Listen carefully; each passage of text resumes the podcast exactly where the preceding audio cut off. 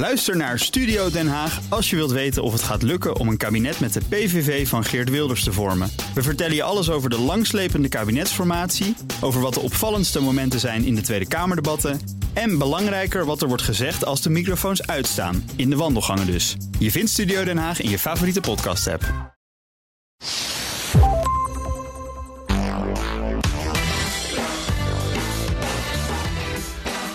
Welkom bij de Ben Tichelaar podcast bij BNR, de podcast over persoonlijk leiderschap. Met elke week tips en inzichten van zeer inspirerende gasten die je helpen om je verder te ontwikkelen in je werk en de rest van je leven. Mijn naam is Ben Tichelaar en mijn gast in deze aflevering is leiderschapsexpert Harry Starre.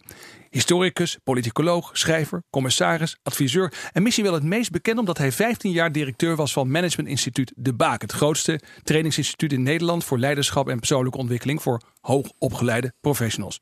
Harry, ja, welkom. Ben, ja, wat mooi dat je er bent. We kennen elkaar al heel wat jaren. Ik vind het ontzettend leuk dat je vandaag te gast wilt zijn. Ja, dat doe ik graag. Ik, Nou. eh, ik ben hier wel eens vaker geweest. Ik vind het leuk om hier te zijn. Ja, ik heb ook begrepen dat je jezelf ook bij BNR een programma hebt gepresenteerd. Ja, hè? In ja. gesprek met. Dat heb je een aantal jaren gedaan. Ja. Leuk. Nou, nu, Nu, nu mag je zelf... Bikker Kaarten. Dat was, dat was de initiatiefnemer van eh, BNR. Samen met iemand anders. Maar die, die is het station begonnen. Het is nu onderdeel van het FD, hè, Financieel Dagblad. Ja, ja. Ja. Is dat een vooruitgang of is het een achteruitgang? Nou, ik vind het wel een verstandige keuze om meerdere media. Ik bedoel, het is nog niet helemaal geworden wat ze ambieerden volgens mij. Maar wat wordt nou wel wat je ambieert als je hoge ambities hebt? hè? Ja, dat is misschien ook wel weer zo. Ja. Dat is mooi gezegd. Zeg, eh, mijn eerste vraag is bijna altijd hetzelfde. En eh, dat is een vraag die ik al aan aardig wat gasten heb gesteld en die ik ook aan jou wil stellen. Wat is nou een inzicht dat jou veranderd heeft? Iets wat je in je loopbaan hebt geleerd waarvan je zegt, nou dat heeft impact op mij gehad. Nou, eh, bijvoorbeeld een, een inzicht van Mar- Mary Parker Follett. Tot mij gekomen via Kastelein. Dat was mijn hoogleraar, daar was ik assistent bij. Zij was een van de allereerste organisatiekundigen. De eerste vrouwelijke organisatiekundige. Eerste vrouwelijke, lesbisch, altijd buitengesloten. Pas de laatste vijf jaar bij Harvard. Jaarlang uit de running geweest omdat haar huisgenote was overleden. Interessante vrouw. En eh, die stelde de vraag, een onderzoeksvraag die geen van die mannen had gesteld. Namelijk, moet je opletten, waarom gaat er zoveel goed in organisaties? En geen van die mannen, allemaal een beetje artsenachtige oriëntatie. Alles weten van ziekte en niks van gezondheid. En zij vroeg zich af, waarom gaat er zoveel goed? En Ja. dat vond ik een verbazingwekkende vraag... die alleen een buitenstaander met een verwonderde blik kan stellen. Ja. Haar uitkomst was ook interessanter. Ja, daar moet je me iets over vertellen. Wat was Nou, dat? ze zei, ze, we kwamen erachter dat er, ehm, eh, het gaat heel goed in organisaties zolang managers zich er niet mee bemoeien. Dat viel haar op Oké. dat er heel veel goed ging en dat er dan nooit of zelden bemoeienis van managers was. Maar zodra die bemoeienis er was, ging het ook fout. Nou kun je natuurlijk eh, discussiëren over de causaliteitspeil. Maar ik vond dat verband tussen dingen die misgaan en de aanwezigheid van managers was voor mij een hoger inzicht. En, en, en was jij zeg maar al iemand die graag optimistisch naar het leven keek en sprak het je daarom aan? Of heeft het ook je blik op, laten we zeggen, organiseren en leiding geven echt veranderd? Ik ben achterdochtig. Ik, ik heb bestuurskunde gestudeerd terwijl ik op dat vak neerkeek. Ook een beetje neerkeek op organisatiekunde. Ik had eigenlijk meer op met politicologie en eh, geschiedenis. Eh, mijn vader vond ik die leed onder het organiserend leven. Die was eh, arbeider. Ja. En die had er eigenlijk heel weinig eh, vrolijkheid aan Wat, even tussendoor, wat deed hij? Eh, bankwerker, machinebankwerker van oorsprong. En later kreeg hij ook nog een witte boord, dus hij is wel doorgegroeid. Maar het aardige nou is dat ik zag dat mijn vader veel kon, maar weinig mocht. Ja, ja. En dat het dus een, een beperkend bestaan was. Hè. Philips was relatief goed voor zijn mensen. Maar er kon ook weinig. Hè. Dus hij, buiten het werk had een volière, hij kweekte cactussen, hij, was, eh, hij las veel. Maar hij kon dat niet kwijt in zijn werk. En ik, eh, En ik dacht, deed, ik ga, ik ga nooit Philips. in En dienst. Philips was inderdaad in die tijd, nou ja, eh, excuseer het grapje, maar een verlicht bedrijf eigenlijk. Ja, ja, was gevallen.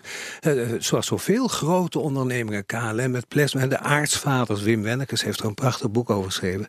Dat was natuurlijk een gedreven, vaak sociaal gedreven ondernemerschap. Ja. Nee, wij, wij konden eh, tennissen in ons milieu zeer ongebruikelijk, want elitair bij Phono Smash, want dat was Ja. voor Philips. En eh, Philips had van allerlei dingen voor zijn personeel, maar het was natuurlijk ook een beklemmende omgeving, zoals Dat ook. Natu- Ja, natuurlijk veel sociale druk, hè, je gedragen. Dus ik, ik heb toen gedacht, ik ga nooit ergens in dienst. Dat heb ik maar volgehouden tot ik 30, 35 was. En toen Ja. heb ik toch toen ben ik naar de baak gegaan. Toen ben ik wel meteen, meteen klinkt zo arrogant, maar de baas geworden. Want uh, organisaties zijn uh, als baas natuurlijk nog best verdraaglijk. Oh, dan kan je nog wel een tijdje volhouden. Dan hou je het nog wel vol, ja. ja. Maar grappig is dus dat je ook zelf in je eigen omgeving, in het opgroeien, ook hebt gezien dat het organisatieleven een beperkend leven kan zijn. Dat er ook veel dingen misgaan als managers zich ermee bemoeien. En Mary, Mary Parker Follett heeft jou dus eigenlijk als het ware laten zien dat er ook veel goed kan gaan. Ja, en dat het niet altijd de inzet van managers behoeft. Bijna integendeel. Dus dat bemoeienis niet altijd gunstig is. En vaak ook een pretentie. Hè? Wie denk je wel dat je bent, dat je over anderen durft te gaan? Ja, ja. Nou ja, nu heb je zelf ook leiding gegeven. Je hebt veel mensen geholpen om zich ook te ontwikkelen in hun leiderschap. In de tijd dat je directeur was van de Baak. Je hebt erover geschreven. Ik ben heel benieuwd. Wat zijn nou voor jou dan terugkerende thema's op dat gebied van leiding geven? Waarvan je zegt, nou, dat, dat, dat is eigenlijk wel een klein beetje uh, mijn agenda, wat ik graag mensen duidelijk wil maken. Nou ja, ik, had, ik wilde graag deel uitmaken van wat ik dan maar een beetje pretentieus een bevrijdingsbeweging wilde noemen. Maar dat je. De Che Guevara van zeg ja, maar. Van, ja, van, je had toen de de bevrijdingstheologie. Hè, ik ben een katholieke jongen, bepaald opgevoed. Je had die houding van mensen kunnen in grote vrijheid vaak meer presteren. als ze meer tot hun recht mogen komen. Dus het was wel een ideeel gedreven houding. Ja. Uh, dus uh, ja, eigenlijk de tralies van de gevangenis weghalen. en mensen de mogelijkheid geven om zichzelf te vinden in het werk. fluitend naar je werk dat leek me prachtig. Ja, dat deed ik zelf ook graag. Het, het grappige is, dit is een idee wat nog steeds uh, ja. uh, heel, veel, heel, veel, uh, heel sterk resoneert bij mensen. Is er, is er nou naar jouw idee in de afgelopen decennia dat jij hier ook mee bezig bent, is er nou ook echt vooruitgang geboekt? Nee, of is dat is volstrekt nutteloos. nou, ik, ik, er zit wel een ironie in dat de mensen die met dat vak bezig zijn over het algemeen die inzet hebben. Maar, en dat maakt ook dat ik achterdochtig ben, uh, dat veel organisatiekunde uh, wegloopt voor de machtsvraagstukken in organisaties. Okay. Dus uh, ik ben ook politicoloog, dus ik ben daardoor gefascineerd. Economen door de markt en politicologen door macht. En die machtsongelijkheid, die fascineert me, omdat ja. het ook wel exploitatiesystemen zijn. Hè? Meerwaarde onttrekken aan de inzet van mensen. En die vloeit dan niet naar beneden, dat doet water. Ja. Maar dat geld gaat omhoog. Hè? Dit, en macht eigenlijk ook. Ja. Ja. Dat fascineert me en daar ben ik ook achterdochtig in hoe dat werkt. Ja, en, en door op een gegeven moment misschien ook wel je te richten op het uh, nou ja, onderwijzen van managers en leidinggevenden. Heb je daar uh, in ieder geval gehoopt dat je daar iets aan kon doen? Ja, maar ik ben wel erg. Dat is makkelijk als je terugkijkt. Maar toen ik, ik zeg altijd, ontsnapt was. Uh, want ik, ik vind de Baak de beste vergissing die ik ooit heb gemaakt. Je hebt er 15 jaar gezeten. Ja, maar dat is een geweldige vergissing. Omdat ik uiteindelijk ben ik toch een student die wil kijken naar hoe de dingen werken. Maar ik zou mezelf niet hebben vergeven als ik niet een poging had gedaan eraan mee te doen. En te kijken hoe het anders kon. Maar in dat anders doen heb ik toch ook mezelf, heb ik me ook wel aangepast, moet ik eerlijk zeggen. Dus ik ben niet werkelijk onafhankelijk geworden, omdat het natuurlijk ook een commercieel bedrijf is. Dat werkt voor Shell en ABN AMRO en daar hebben we volgens mij goede dingen gedaan. Maar ik nou ja, en het is ook heel sterk gegroeid onder jouw leiderschap. Dus je hebt blijkbaar een paar dingen ook commercieel heel goed gedaan. Ja, dat was onbedoeld. Oké, okay, dat was een soort neveneffect. Neveneffect, want ik denk dat het zelfs het beste ging toen dat het niet het doel was. Op, na een tijdje zie je dat zo'n financieel succes, hè, het groeide van 100 naar 300 en van 6 miljoen naar 36 miljoen. Ja, precies. Miljoen. Ja. Uh, um, dan zie je dat zo'n systeem daar ook naar gaat staan alsof dat de bedoeling is. Dus geleidelijk aan word je ook een beetje de slaaf van dat min of meer toevallig ontstaan. Want ik, ik was er absoluut niet zo mee bezig, maar met zo'n raad van toezicht krijg je dan, ja, wat ik altijd maar noem, de cijfers van morgen moeten beter dan die van gisteren. Wat in de natuur niet zo is, maar in bedrijfsleven wel. Dat is een onnatuurlijk uh, proces, volgens mij. Toen jij begon, um, toen had je inderdaad ook als missie bij de Baak om werk leuker te maken. Ja. Uh, er kwam ook kritiek op in het begin. Ik heb wel eens gelezen in een interview met jou... de mensen zeiden van, uh, meneer Starre, u maakte hier een speeltuin van. Ja, dat en, dan, en, geweldig. En, toen heb jij geantwoord, als dat toch eens zou kunnen. Ja, ja, ik weet nog dat een boze man van het VNO mij belde en zei... want ik had een wisselend logo, omdat de man die dat maakte zei... één ding onthouden, een logo moet altijd gelijk zijn... en dan frappé toujours. En toen kregen we op een vel acht verschillende logo's... en dan moesten we uit kiezen. En kiezen is niet mijn sterkste kant. Dus ik zei, doe ze alle acht maar. Uh, want dat is net zo duur overigens op zo'n één zo'n vel. En toen werden wij bekend om onze wisselende logo. Want je kunt natuurlijk ook herkenbaar zijn aan het wisselende logo. En toen zei die man, je maakt er een speeltuin van. En ik denk dat we spelend in een creatieve economie meer bereiken dan uh, met de blinde, ambitieuze serieusheid. Uh, die in sommige takken van sport natuurlijk heel passend is. Ja. En dan misschien ook wel een beetje ons, ja, maar goed, soms misschien ook wel gewoon ontsnappen dan voor managers en leiders om even lekker naar de te kunnen. Ja, waar je als een even, oase, Ja, als precies. een drinkplaats. Ja. Ja. Nou, dat gebeurde ook. Mensen kwamen, die liepen dan die oprijlaan aan en dachten, och, zo kan het leven ook. Ja. Ja. En dan leerde jij ze, of in ieder geval de mensen Ja. met wie jij werkte. Hè? Je zei al van we zijn van 100 naar 300 mensen gegroeid in die periode. En dan, en dan leerde je mensen eh, of managers dat ze mensen meer moesten vrijlaten. Dat ze meer vertrouwen moesten geven. Ja. Eh, en dan is de vraag. Eh, ja, zag je daar op een gegeven moment ook resultaten van? Je maakt er Nou, ik een beetje een grapje ja. van, maar ik denk Nee, dat ik jullie echt er iets teweeg te blijven, gebracht. omdat die blinde serieusheid natuurlijk het zwaarder maakt dan, dan, dan nodig. Maar over het algemeen zijn mensen die zichzelf vertrouwen, een goed zelfbeeld hebben, beter in staat andere mensen te vertrouwen. Kijk, als je een ander niet vertrouwt, dan is er bijna altijd iets met de waard aan de hand, hè, zoals de waard is. Vertrouwt je Dus, gasten. ja, zoals, dus heel veel eh, leiderschapstrainingen gaan over hoe krijg je nou een reëel zelfbeeld waarin je durft te vertrouwen, je kwetsbaarheid durft te tonen en durft te verbinden aan andere mensen. Want dankzij ons onvermogen kunnen we met anderen samenwerken. Niet dankzij ons vermogen. Als je alles weet, heb je geen andere nodig. Nee, en dat zou treurig zijn. Dus het, bijvoorbeeld dat misverstand dat huwelijk heet, dat komt voort uit het feit dat we elkaar nooit helemaal begrijpen. En dan kun je heel lang getrouwd blijven, Ja. heb ik gehoord. Ja, dan is er altijd nog iets te ontdekken. Ja, ja oké, mooi. Ja, zeg, ehm, ja, ik vind dat wel een heel interessante. Want dat betekent dat ook dat je een zekere leeftijd misschien dan moet hebben. Of een zekere volwassenheid moet hebben voordat je een goede leider kunt zijn. Ja, volwassenheid, dat zeg je volgens mij goed. Wat bij jonge mensen er kan zijn. Hè? Dus het is niet leeftijd gebonden, maar het is wel een zekere maturity. En dat betekent dat je, ehm, hoe zeg je dat, een, een zeker evenwicht in je persoonlijkheid moet hebben. En ook empathie moet hebben ontwikkeld. En sommigen is dat gegeven en anderen moeten daar wat harder aan werken. Je ziet het bij vrouwen over het algemeen wat sterker ontwikkeld. Ik vermoed dat het met de evolutie te maken zou kunnen hebben. Maar je kunnen verplaatsen in anderen is voor leiderschap wel heel belangrijk, geloof ik. Ja, ja en, en want hoe werkt dat? Waarom is dat zo belangrijk?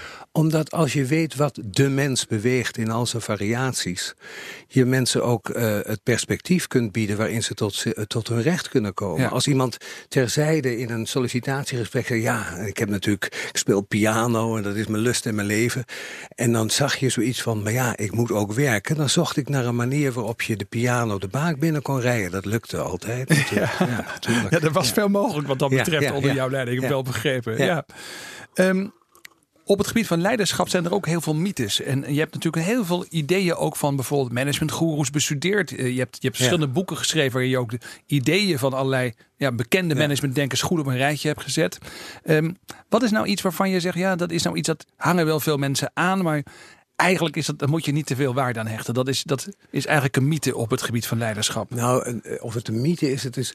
Je kunt bijna bij alles zeggen dat het andersom ook waar is. Dus dat, het, dat als je er wat over nadenkt, dat je het omgekeerde ook houdbaar kunt betogen. En dat het dus, en dat vind ik een soort mythe, dat het heel erg, hè, bij de nadruk op persoonlijk leiderschap zie je wel eens dat men de illusie wekt dat het helemaal op de persoon aan zou komen. Maar het is ook de context. Ja. Hè, Gert Muller stond in het eh, voetbal van, van het Duitse elftal, toen de tijd Johan Cruijff, stond altijd op de goede plek.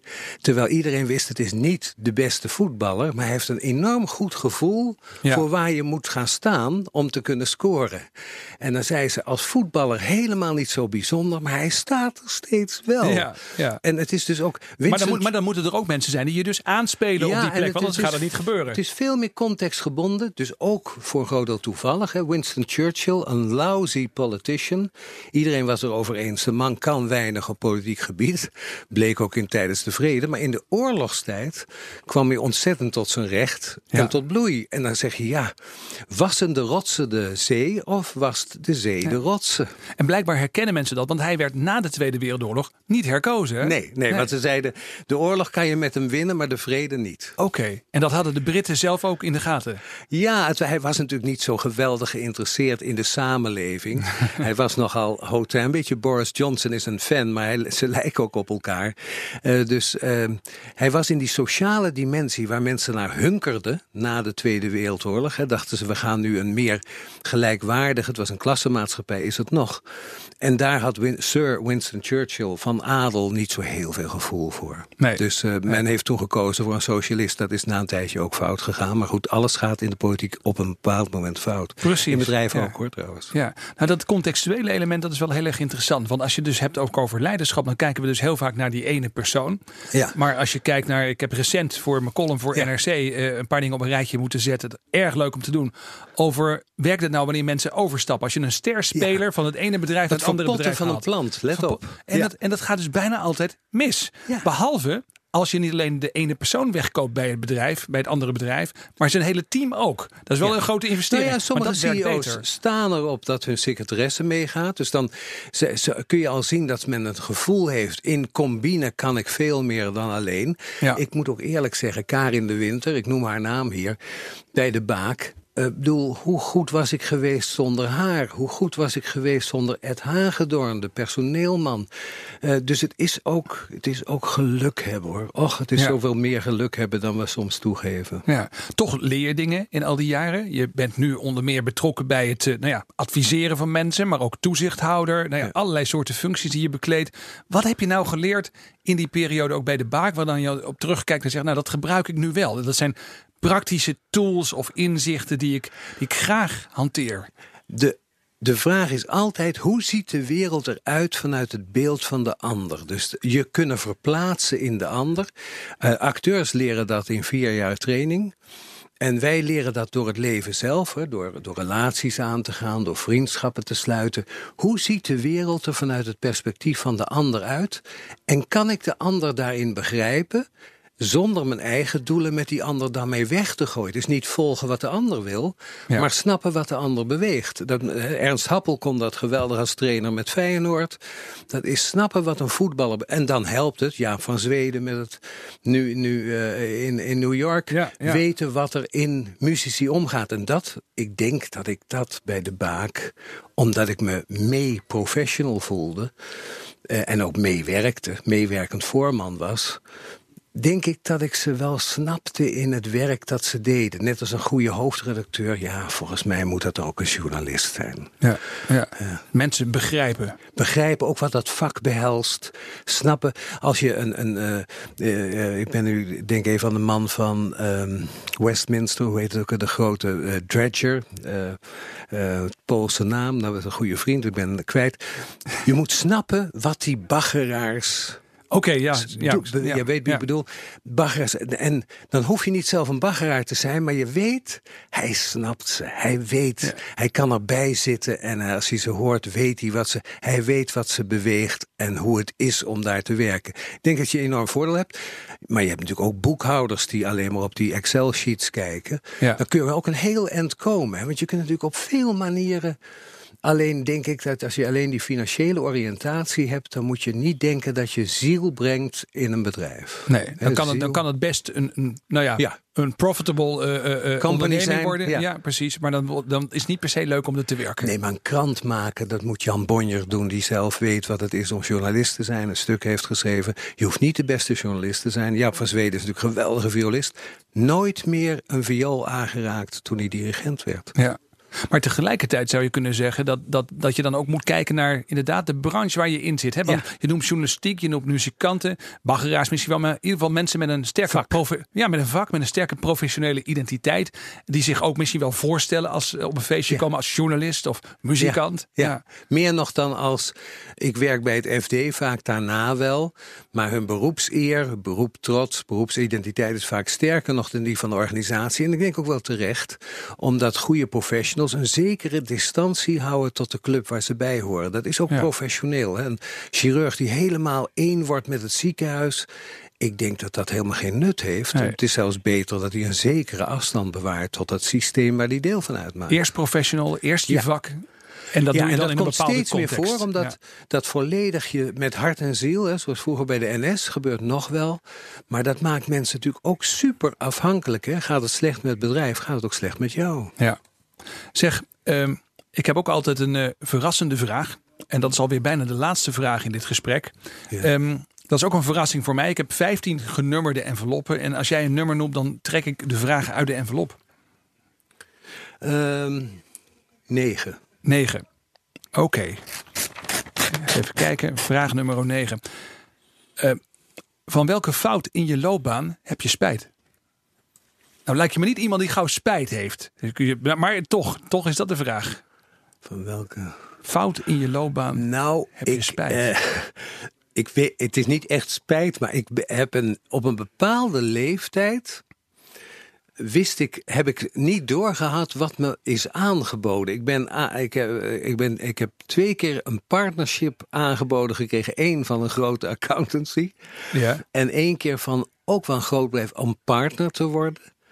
En ik denk dat ik niet eens goed begreep wat dat betekende. Nee, en, okay. uh, en, uh, en, uh, en dus dat, ik denk dat ik het gewoon niet eens overzag. Oké, okay, wanneer was dat? Hoe oud ja, was je Ja, helemaal aan het begin. Ik, heb, ik denk dat ik... De, de, de, ik was nog geen 40, tussen de 30 en de 40. Maar ik geloof dat dat toen me aangeboden werd en ik dat niet zo goed zag. En later ben ik wel, heb ik wel eens een functie min of meer aangeboden gekregen bij een grote bank. En uh, uh, dat, dat was zoveel geld.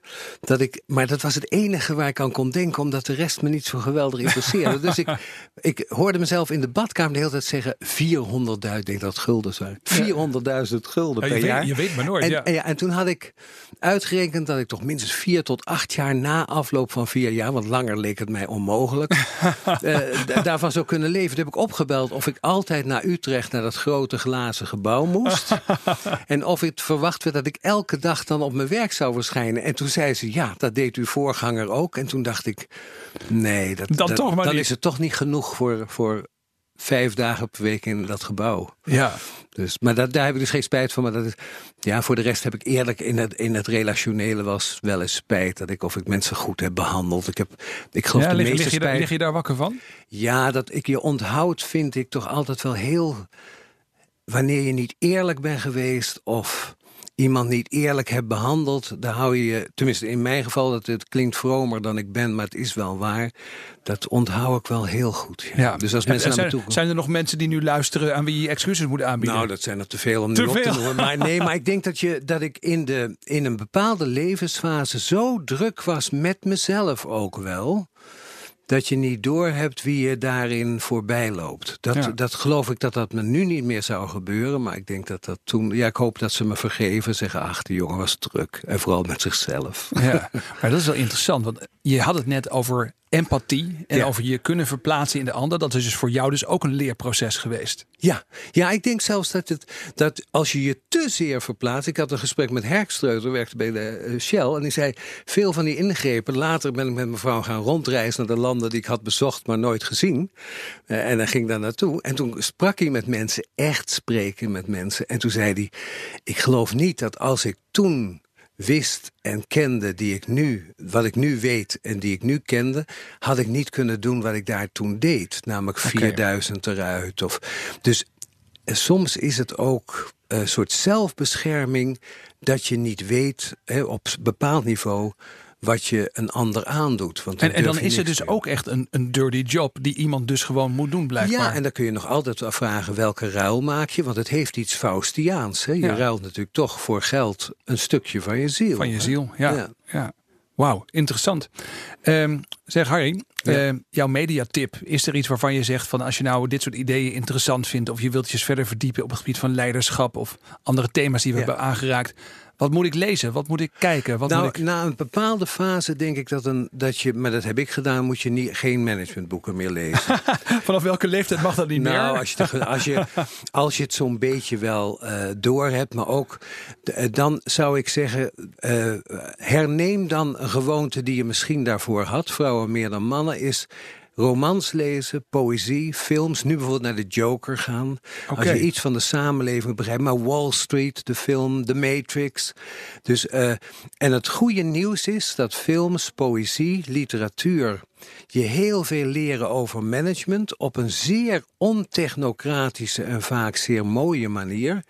En het goede nieuws is, Als je dat dan opgeeft als vakliteratuur, begrijpt de inspecteur dat niet. Maar als je zegt, ik heb het van iemand die daar verstand van heeft, wordt het ook nog fiscaal aftrekbaar. Dat is helemaal interessant.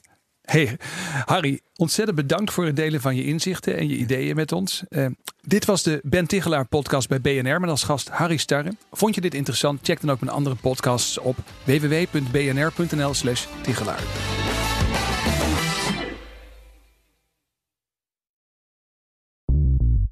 Bij BNR ben je altijd als eerste op de hoogte van het laatste nieuws. Luister dagelijks live via internet. Bas van Werven. En heel langzaam komt de zon op rond dit tijdstip. Je krijgt inzicht in de dag die komt op BNR, het Binnenhof in Nederland en de rest van de wereld. De Ochtendspits. Voor de beste start van je werkdag. Blijf scherp en mis niets.